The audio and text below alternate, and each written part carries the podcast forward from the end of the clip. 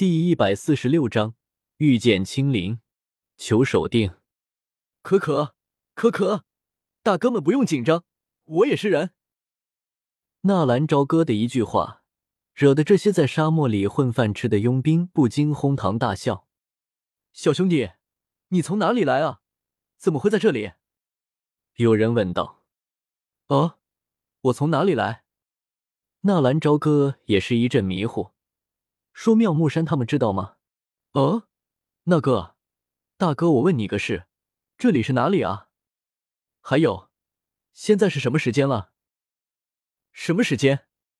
哈哈，小兄弟，你莫不是傻了？今年是加玛帝国历六百六十六年啊！帝国历六百六十六年，自己与萧炎的三年之约是在帝国历六百六十四年，也就是说，自己从迦南学院离开已经一年半了。我去，在妙木山居然待了一年。是啊，那这里是加玛帝国最边缘的塔格尔大沙漠。加玛帝国？对啊。纳兰朝歌忽然想通了一件事，莫不是自己来到了塔格尔大沙漠？一瞬间思念纷飞，他想到了两个人：美杜莎、青灵。两个在斗破后期及极度牛逼都不用修炼就能达到斗圣的女人，一瞬间，纳兰朝歌的嘴里就如同塞进了一只格马龙。在妙木山只是修行了一个月的仙术，尼玛在这里为什么会过去一年多的时间？纳兰嫣然不会以为自己已经死了吗？妖夜不会伤心吗？木战应该开心的可以上吊了吧？靠！这都什么事啊？等等，现在是帝国历六百六十六年，也就是说，还有半年的时间，萧炎就会来到这里。美杜莎会在最近去偷青莲地心火，而且自己也会比萧炎先一步遇上青灵。纳兰朝歌心念一动，忽然想到了很多事情。既然这一切都是老天注定的。老天爷既然把自己早一步送到了这该死的塔戈尔，如果不做点什么，岂不是有点冤枉？纳兰朝歌也想见识一下那位在后期成长到斗圣级别的两个女人，还有那在异火榜排名靠前的青莲地心火。大大哥，你们是什么人啊？你们怎么会在这里呢？纳兰朝歌立刻露出一副人畜无害的甜甜的笑容。我们是石墨城墨铁佣兵团的人，这位是我们的二团长肖丽。一位赤膊着上半身、黝黑的男人说道：“墨铁佣兵团，肖丽。”纳兰朝歌再一次傻眼了，不是吧？这么巧，萧炎的哥哥萧丽，在如此的飓风之下被埋在沙子里面这么久，这个小子居然和没事人一样，他到底是什么来路？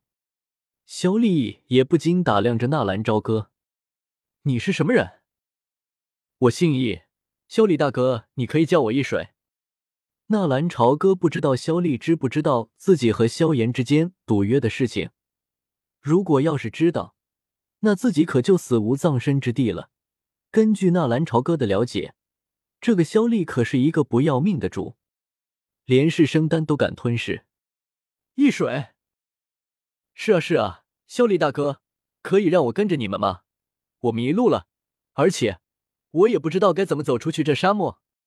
对了，肖丽大哥，你们来这里是为了任务吧？什么任务啊？我也是一位斗者，我可以帮你们做任务。这里是一瓶回气丹，不成敬意，还望肖丽大哥笑纳。看着纳兰朝歌那稚嫩的脸庞，个肖丽满脸的不屑。不过。想起大哥经常的吩咐，多帮助人，不要与人交恶的话语，再看看纳兰朝歌手中的回气丹，萧丽很是不痛快的点了点头。青灵，下马，把你的马匹给这位兄弟。萧丽很是随意的喝了一声，紧接着，从那队伍的后面，骑着一匹柔弱马匹的女孩听见萧丽的声音。赶紧从马匹上面滑落了下来。一副战战兢兢的模样，把马匹牵到了纳兰朝歌的面前，把绳子交到纳兰朝歌的手里。青灵又颤巍巍的走回队伍之中。可是，这十几人的队伍都是一人一个马匹，只有那肖丽骑的是骆驼。青灵把马匹让给了自己，在这茫茫沙漠，他怎么走出去？不过纳兰朝歌并没有出声，因为他实在没有想到会在这里会以这种方式遇到这个传说中的女人——碧蛇三花童青灵。如此，就多谢萧厉大哥了。纳兰朝歌冲着萧厉抱拳说道，同时把手里的那瓶回气丹丢给了萧厉。萧厉接过回气丹，打开瓶子嗅了嗅，忽然精神一振，如此品质的丹药还真是少见啊！再次看向纳兰朝歌的眼神，萧厉不由得充满了一种敬畏。这种回气丹虽然说不上多么的珍贵，但是在这缺少炼药师的石墨城，还是非常的稀有的。站住！你来为一水少爷牵马？